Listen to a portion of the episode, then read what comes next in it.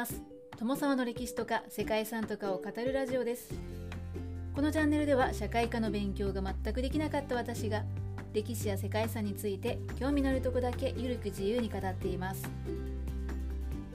本日ご紹介する世界遺産はタドラルト・アカクスの岩江遺跡群です。はい、岩江壁画といってもこの名前を聞いただけで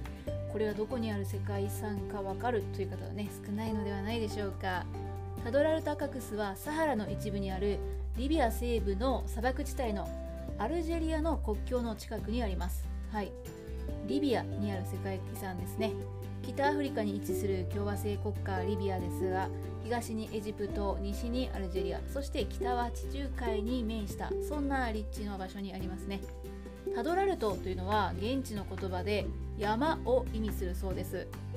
タドラルトアカクスの景観は砂丘とかアーチ状の岩石渓谷そして山と変化に富んでいます。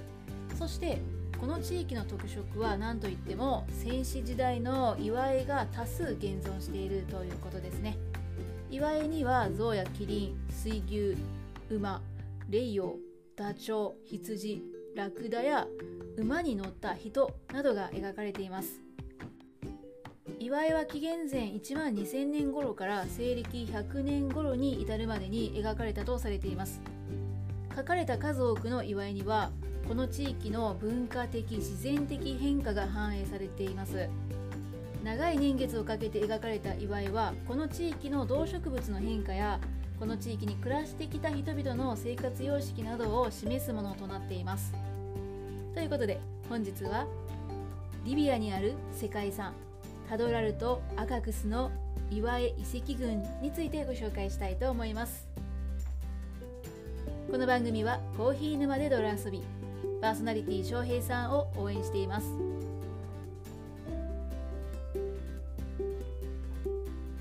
タドラルト・アカクスはリビアのフェザン地方のガートの東にある岩山です。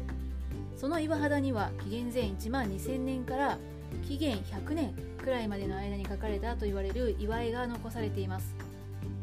リビアは古代にはギリシャローマそしてビザンチンの支配下に置かれて繁栄した過去を持ちます。ですが残された祝いというのはそれよりもさらに前の時代紀元前1万2000年頃この頃にも人が住んでいたということも示しているんですね。そして現在ではサハラ砂漠の一部であるこの地域が昔は緑の豊かな場所であったことというのも分かっているそうです。タドラルト・アカクスはアルジェリアとの国境にほど近い場所に位置しています。アカクスというのは現地の言葉で山を意味していてリビアの南北に伸びる山脈のことを表しているそうです。野生生物の時代から始まって狩猟民の時代そして牧畜民の時代牛や馬の時代そして近代のラクダの時代までそれぞれの時代で描かれている岩絵というのがここの特徴だそうですね。動物の他には人が描かれている岩絵もあります。お面をつけて敵を威嚇しているような岩絵や太陽と人間が描かれている岩絵そして動物と車らしき岩絵。さらには象形文字のようなものが書かれた岩絵なども多数あります。それぞれの描かれた壁画のモチーフを年代順に見ていくと紀元前8000年頃までは象サイそしてキリンなど大型の哺乳類が描かれていたようですね。そして紀元前8000年から紀元前の4000年頃には狩猟の様子などを描いた彩色画も描かれていたそうです。さらに紀元前1500年頃までは家畜化された馬など牧畜中心の生活を伺わせる絵が多くなっています。それらの絵はかつてこの周辺が緑豊かなサバンナ地帯で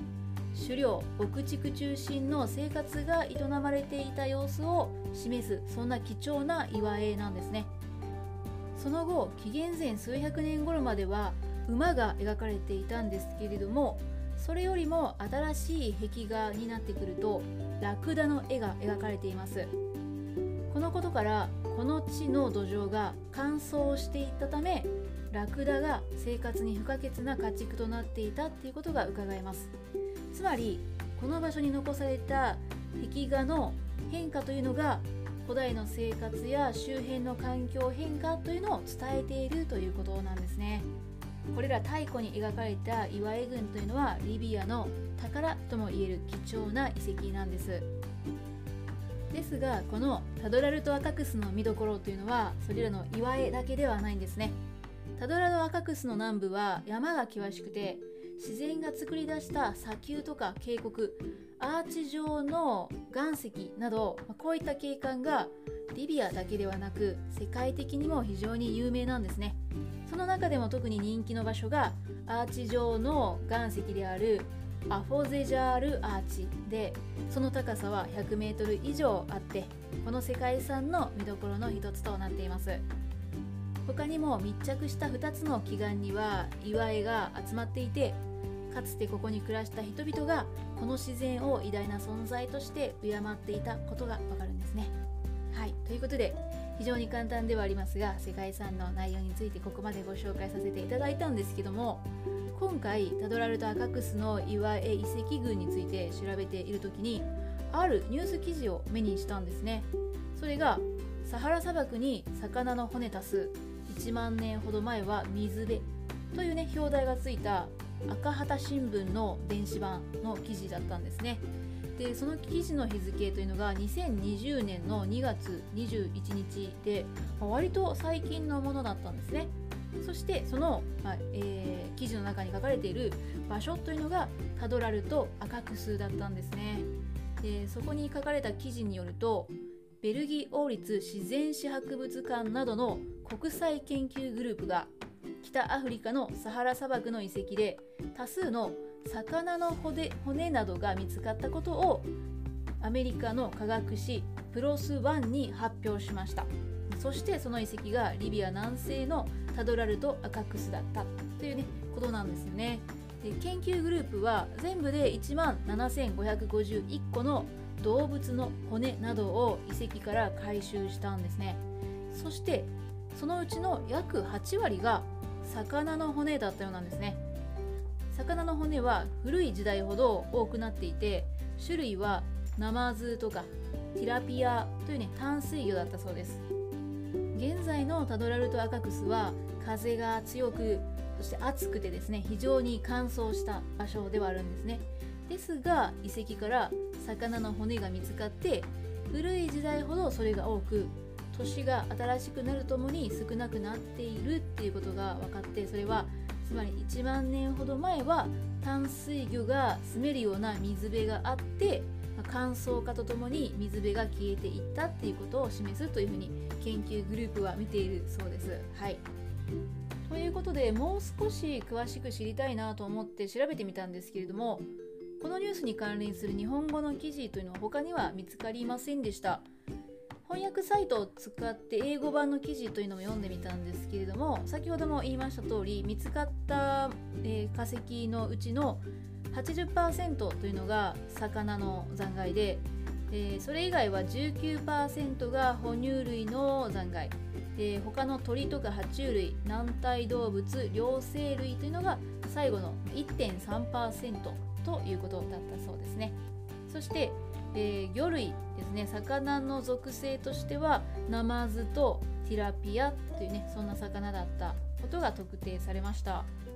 そしてこれらの骨を調べて相対的な日付というのに基づいて考えると哺乳類の数が増加するにつれて魚の量というのが時間の経過とともに減少していたっていうことが分かってつまりそれはここに住んでいた住民はもともと魚を食べていたんですけども徐々に哺乳類とかのね狩猟そして家畜に焦点を合わせていったというふうに考えられるということですね。ということで新しく発掘されたものがあったようですのでもしかしたら今後このパドラルト・アカクスの歴史というのが少し書き加えられるかもしれないなって思うそんなニュースでした。ということで本日はリビアにある世界遺産タドラルとアカクスの岩井遺跡群についてご紹介しましたここまでご清聴いただきましてありがとうございます。では皆様本日も素敵な一日をお過ごしくださいね。友沢でした。